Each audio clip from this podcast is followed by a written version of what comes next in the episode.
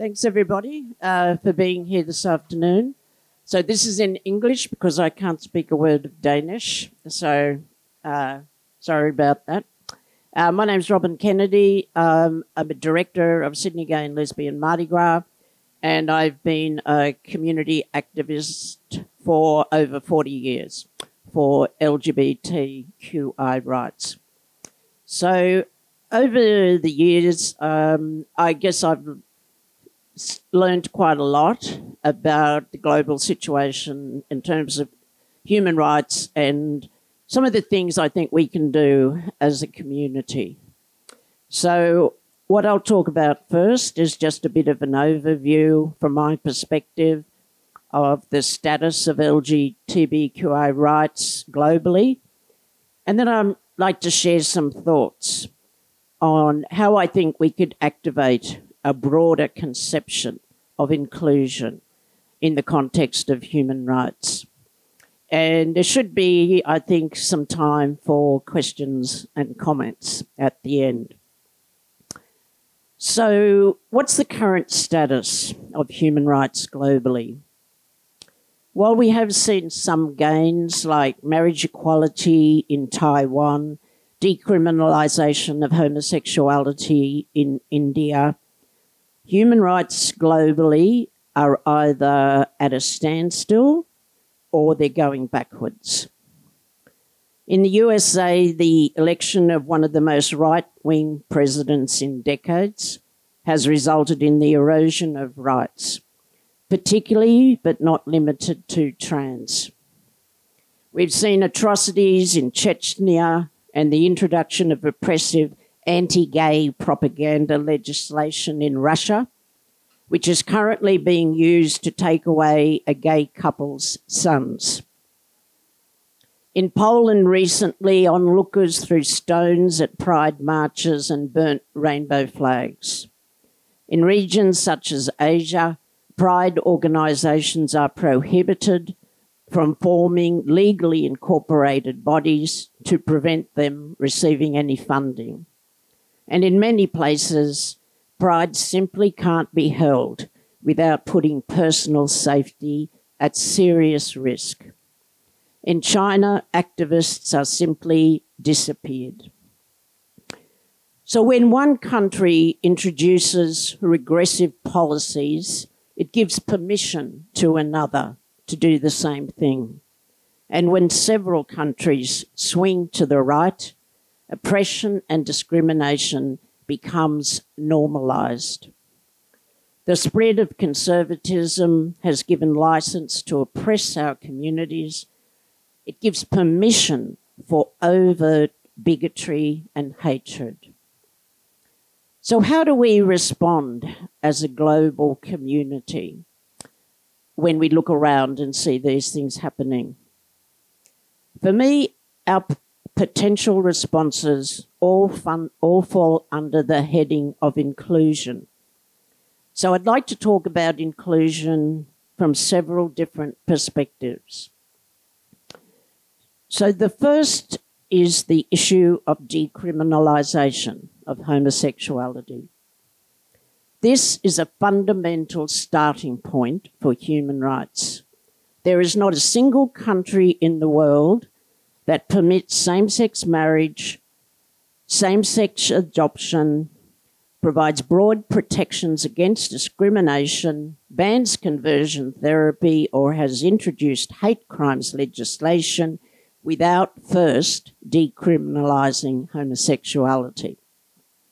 Violence, discrimination, lack of human rights all flow from illegality. In over 70 countries of the world, homosexuality remains illegal. In countries throughout Africa, Asia, the Pacific, Central America, with penalties ranging from public whipping, imprisonment, torture, executions, including stoning to death. So in Brunei, the law is still there, it just hasn't been implemented. Additionally, many LGBTQI refugees face murder by their own family if they return home. This is similar to honour killings, where the victims of rape are murdered by their family because the crime against the victim has brought shame to the family. In many countries, criminalisation is an enduring outcome of the imposition through colonisation of religious based legal codes that persist, even though they no longer apply in the colonising country. Botswana in southern Africa is a good example of this. Botswana, who were colonised by the British, recently decriminalised homosexuality. But by doing so, they were simply restoring pre colonial attitudes to sexuality, which included a liberal approach to homosexuality. In other locations, such as Indonesia, human rights have been eroded due to the imposition of Sharia law, which has overridden the existing more liberal legal codes.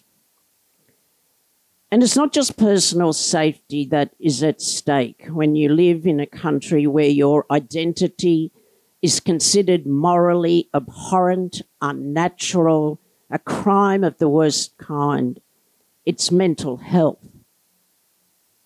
Internalized homophobia and transphobia can and often does lead to suicide. In my early days as an activist over 40 years ago, we weren't just losing people to AIDS, people were committing suicide because of self hatred. And it hasn't stopped. Even in countries like Australia, where we do enjoy equality, young people are still committing suicide because of bullying due to their sexuality or gender identity. If you've never grown up in a society where your existence is illegal, it's difficult to explain the impact on your sense of self. But this is what our communities are experiencing right now around the world. So, my point is how can we talk about being inclusive when we only get angry when LGBT human rights abuses are as extreme as they were as proposed in Brunei? Why aren't we, as a movement, making global decriminalisation a priority, country by country? We need to get as loud and as angry about this as we did about Brunei. So I'm just going to shift sideways a little bit, but I'll be coming back to this. I want to talk about another aspect of inclusion, which is related. So, does anybody here know what the four official languages of Interpride are? Do we have any members of Interpride? No? Okay, I'll tell you. English, French, Spanish, and Portuguese. So, why are these the official languages? So, if you don't know what Interpride is, it's a global organization representing prides from throughout throughout the world.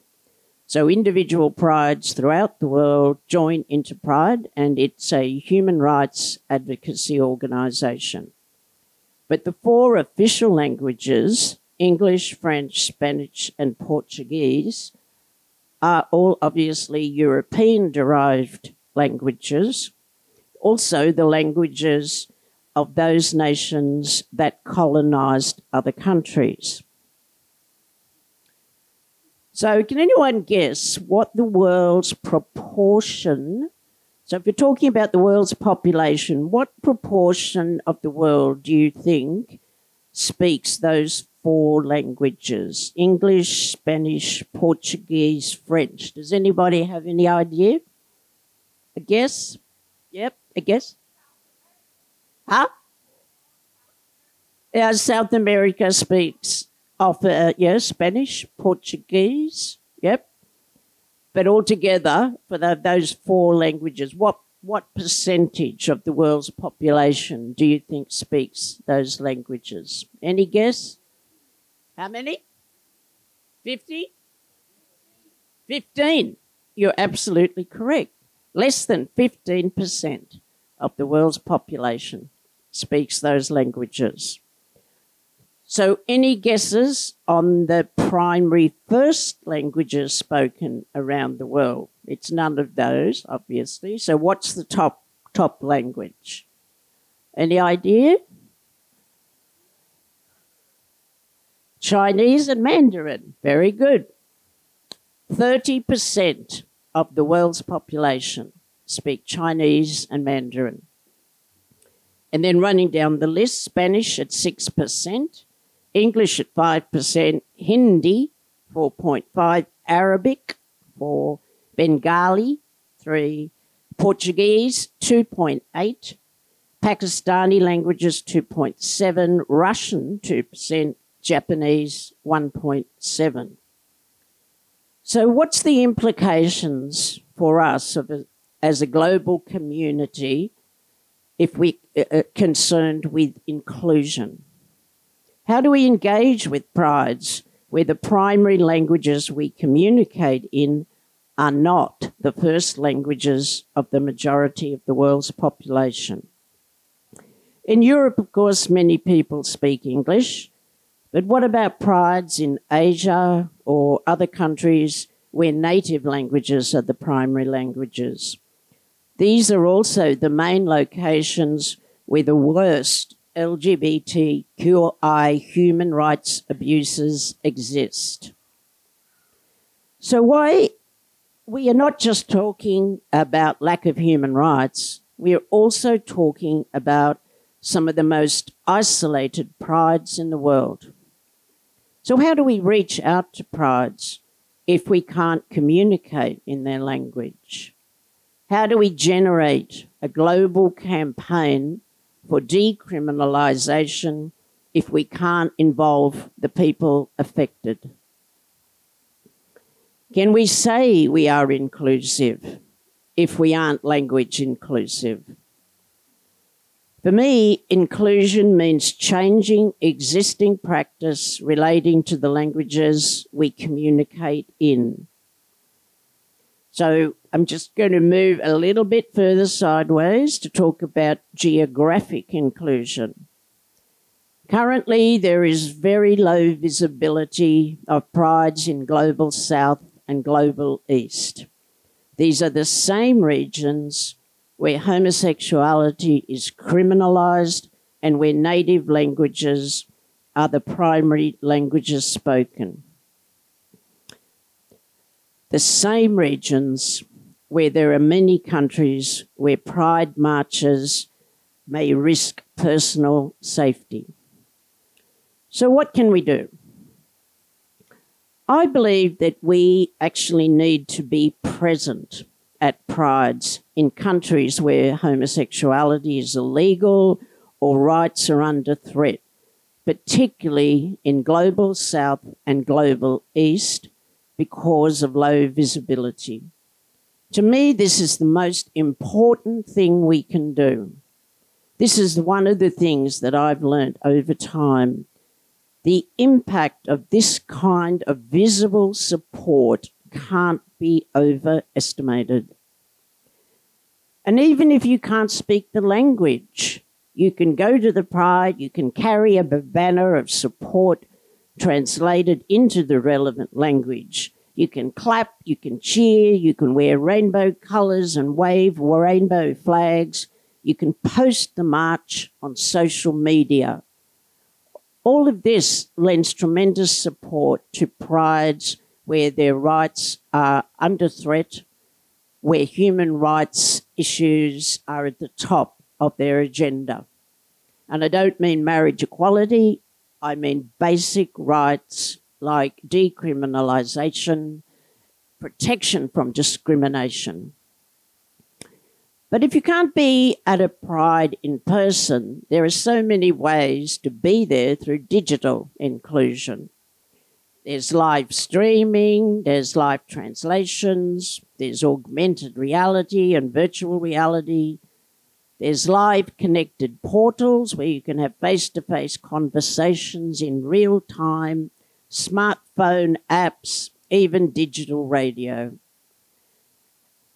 So it's about making the effort, I suppose, when we think about inclusion, to make the effort to think about how do we include these prides who are living in ge- geographically different locations, speaking a different language, the creative ways that we can reach out to them, either being there in person or through other ways. And in addition to sponsored travel, so bringing prides from other countries to our own prides, digital inclusion can bring our prides to our pride festivals. They can actually be involved through a, through a digital means. They can share what it's like to celebrate pride without fear. So I'm just going to go back to the impact of colonisation in the context of the survival of cultures that embrace sexual and gender diversity despite still being victims of colonisation in terms of LGBTQI rights. So I'm now talking about inclusion through understanding pre colonial concepts of gender and identity. Across Asia and the Pacific, there are long standing traditions which are often referred to as the third gender. This is not the equivalent of trans or non binary. This is a different concept entirely, recognized within cultural systems and an accepted part of cultural traditions. And if I had a screen, this is where I would show you some photos, but I don't. So I'll just give you some examples. So in Australia, we have an example of this. The Aboriginal sister girls and brother boys from the remote Tiwi Islands. This is to the far north of mainland Australia, a group of islands called the Tiwi Islands. From Samoa, we have the Fa'afafine. From Tonga, we have the Fakaleiti. From Thailand, the Kathoi from India and Bangladesh, the Hijra. These are all incredible examples of diversity that have survived over many, many years. The Hijra, for example, have existed for thousands of years. Western anthropologists have tried to explain these traditions but an explanation cannot be found if you are working within traditional concepts of gender.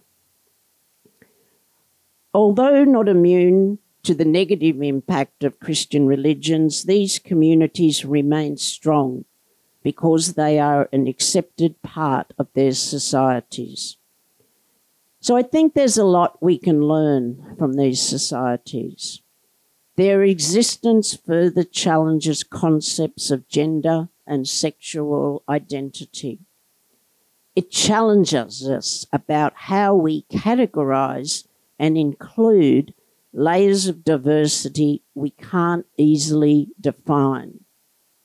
And more broadly, it underscores how much has been lost through colonisation, including what is natural in society in terms of sexuality and identity.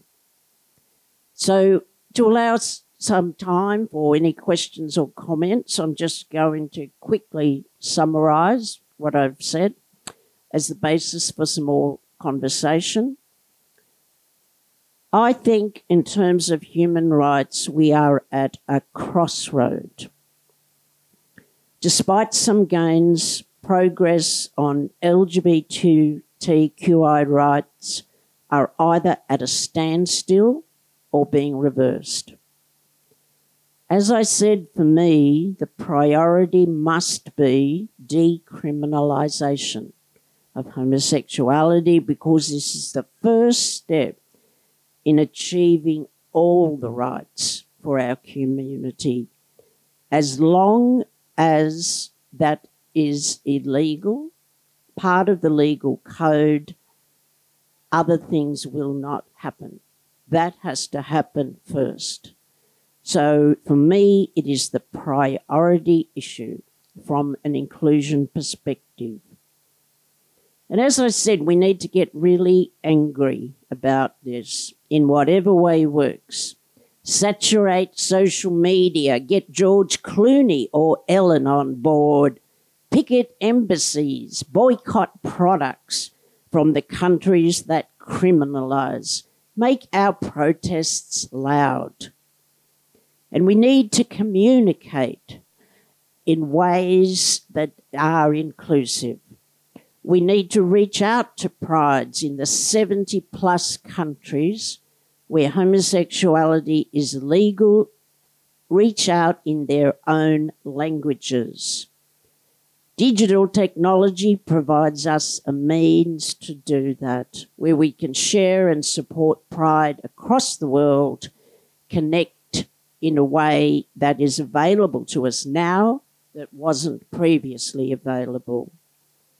Reaching out can be a challenge when prides are forced underground.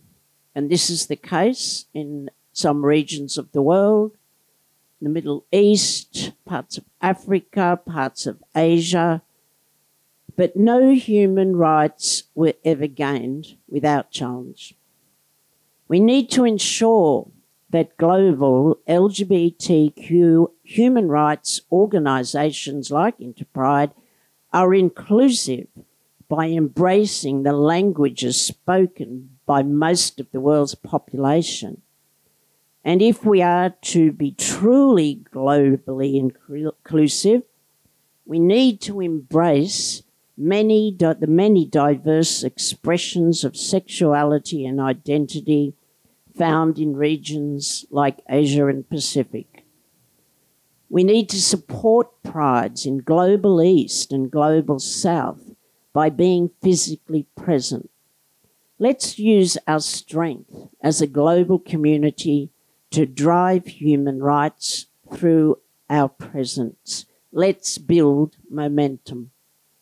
Thank you. Uh, I'd like to open up uh, for any questions or comments I think there's some microphones.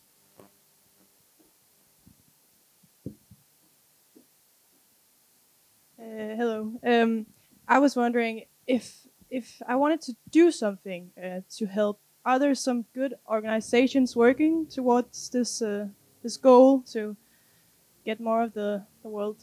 Yeah, I was wondering if there are any good organizations I could, you know, uh, do you mean pride organisations or advocacy organisations? I guess pride organizations, but ones that are more focused on inclusivity of you know these countries that have not been very inclusive. Yeah. Uh, there are global. Oh God, I'm going to get drowned out now. Uh, there are global organisations like Interpride, as I said, where individual pride organisations become members. They're essentially a human rights advocacy organisation.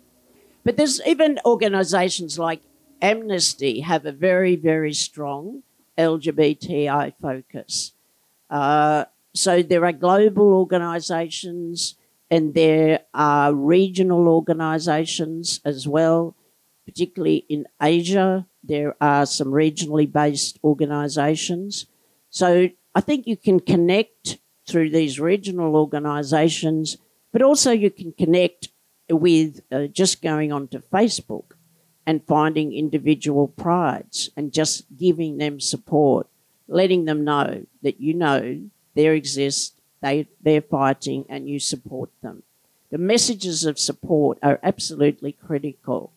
I know, having attended prides, how much it means to people for you to just be there, just to be there, show them you know, you know what they're going through and you support them.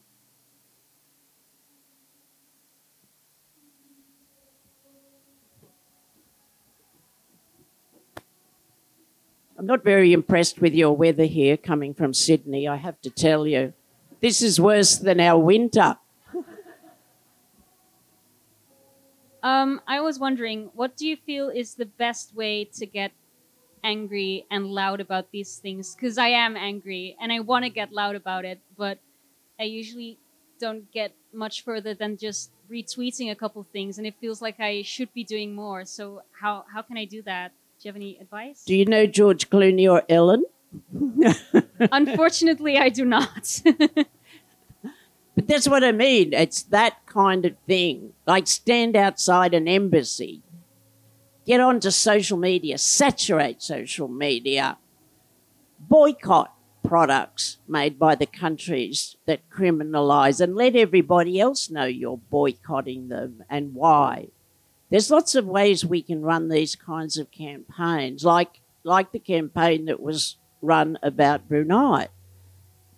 I mean, we we probably can't get George Clooney, but maybe we could get Ellen. I don't know. Uh, we have to be inventive. You know, we if we work together, we can achieve things. I mean, social change happens because we work together. But I think, as I said, we we know we sort of know the countries that are on the verge of maybe decriminalising or on the verge of going back and recriminalising. So to me, they are our first targets. Put pressure on them the same way the Sultan of Brunei had pressure put, put on him. That was probably more commercial than moral pressure. But we can play, we can do the commercial pressure as well through boycotts. But we need by going and standing outside an embassy, you embarrass them. We should be embarrassing them. We should be shaming them until they change. Um, yeah, just a follow up. Um, do you know any good sources for which countries and which uh, products and which companies I should boycott and protest and embarrass, as you say? I certainly know which countries are either leaning towards uh, decriminalising or leaning back. Uh, off the top of my head, I can't tell you what countries produce what products, but see, that's just something we can do. Individuals can put their hand up to do things like that and share the knowledge. You, it's pretty, you can build campaigns on Facebook, we know that. Uh, you just, just keep linking in uh, and build campaigns. That's and that is grassroots activism. Back in the day, we used to get up at three o'clock in the morning, run around town with posters and and uh, homemade glue, and post up posters on the walls because we didn't have mobile phones or social media or anything that, and we used uh, phones connected to the wall. Can you imagine? we had this thing called a phone tree, uh, which is not a tree with mobile phones on it. It's each each house or person had a list of ten people that they called. So you got called, you rung ten people. Each of those people rung ten people. It's not. It's still actually a pretty good idea, but we do have other means now uh, to get the word out But working together, I think, is the most important thing. Finding ways to work together. We're all connected to organisations in some way that support LGBT rights, that support diversity. A lot can be done in the workplace, supporting diversity programs in the workplace. That happens a lot in Australia, for example. So we just we have to get creative here and not say, oh, it's too hard. How are we going to change, you know, the law in Cambodia or whatever? It can be done.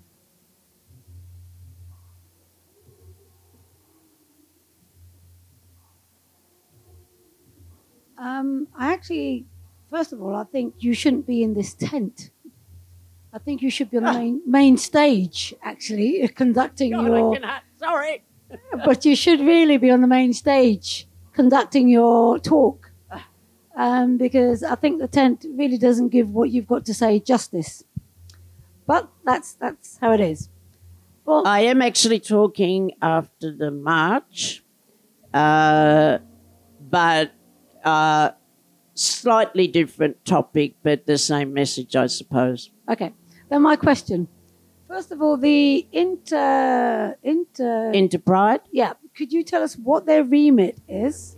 what their what? So, Remit, theme? remit. Oh, remit. Okay. And and my second question is, should Pride be looking at businesses that want to contribute to Pride? Should they should the Pride organizers organizers be looking at what businesses do outside of contributing to Pride? So what I mean is, you mentioned Brunei. Should they be looking at businesses that do conduct businesses for Brunei? Should that be on the form? I mean, it will be double standards if they are conducting in these countries where homosexuality is illegal. So, is this something that all prides should be doing? Um, and looking at Uh, that? I think that's exact. You're exactly right there. We should be looking at the businesses that st- that still do business with Brunei, and do the same thing. Public shaming. Public shaming about that. I mean, because all that's happened is in Brunei is the Sultan has not implemented the law. The law is still there. So it's the law still says uh, you can be stoned to death. So he's just not implemented it because George Clooney and Ellen and a whole bunch of other people said you shouldn't do that. But the law is still there. So, yes, we should definitely be looking at who is still doing business with Interpride. And to go uh, with, uh, with Brunei, and to go back to the first part, the remit of Interpride is it's a global human rights uh, association of individual pride organisations. Its remit is to bring members together to talk about human rights, to drive advocacy campaigns. It runs scholarship and solidarity support programs. So, my organisation is a member, for example, although we tend to uh, direct our funding to our own region, uh, Asia. Uh, but there's a whole range of programs that uh, that Interpride r- run to support prides in other countries. So the Solidarity Fund, for example, provides funding for prides to have a, a pride march. That you know, this a lot of a lot of places simply don't have the resources. They also have a scholarship fund which brings people to uh, pride meetings. So there are things there. I think they could step up a bit uh, in what they do, but they're probably the the only example of a global pride organisation.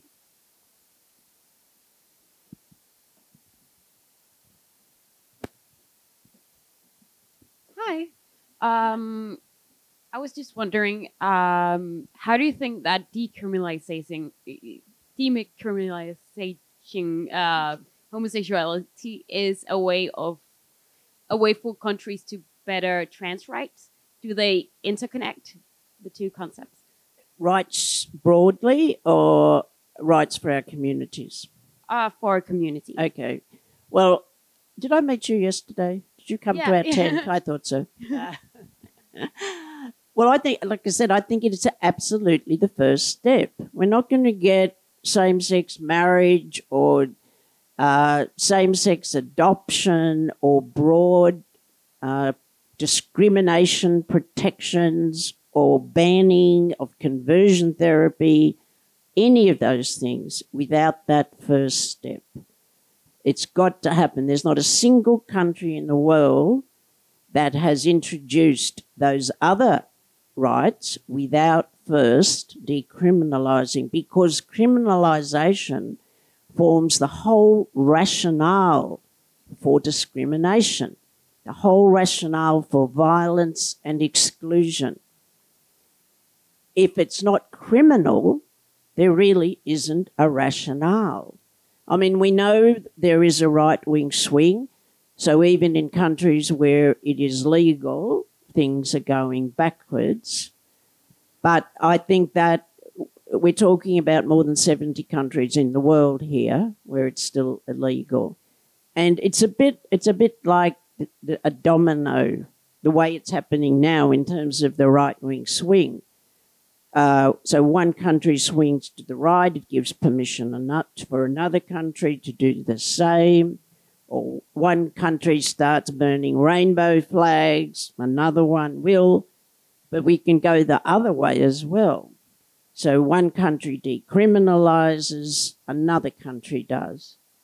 So we can do the same. It, can, it works both ways, I think.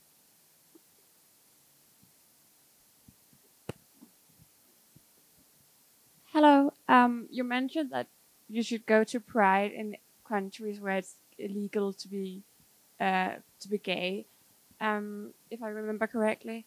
And I was just wondering, shouldn't the decriminalization happen before going to the Pride in order to ensure that, like, uh, the attendees at the Pride isn't like subject to violence and and yeah, imprisonment and yeah.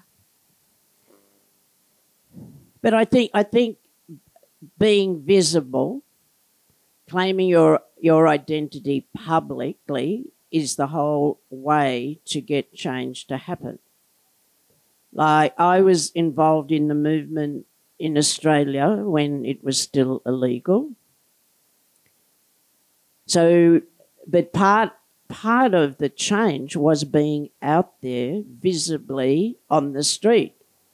Our first Pride parade, uh, which was called the first Mardi Gras parade. I won't go into why, but we were actually physically attacked by police, beaten up, with hundreds of people arrested, half of whom were women, beaten up in cells. But the law changed because of the public reaction to that the public reaction, people, it was just too much for the community and it drove change.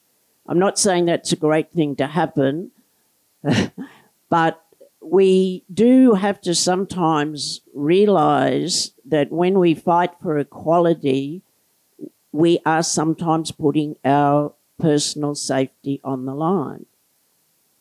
But there is strength in numbers.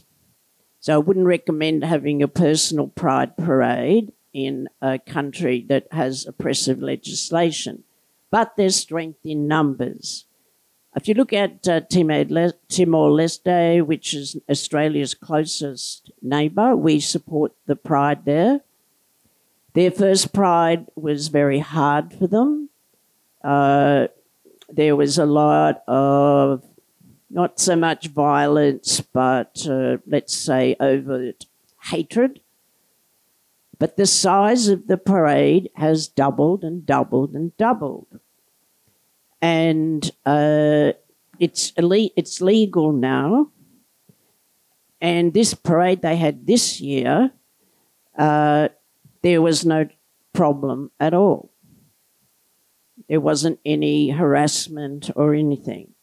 So it is part of the process of change. If, if everybody stayed in the closet and didn't say anything, there's, we're not putting any pressure on to actually change things.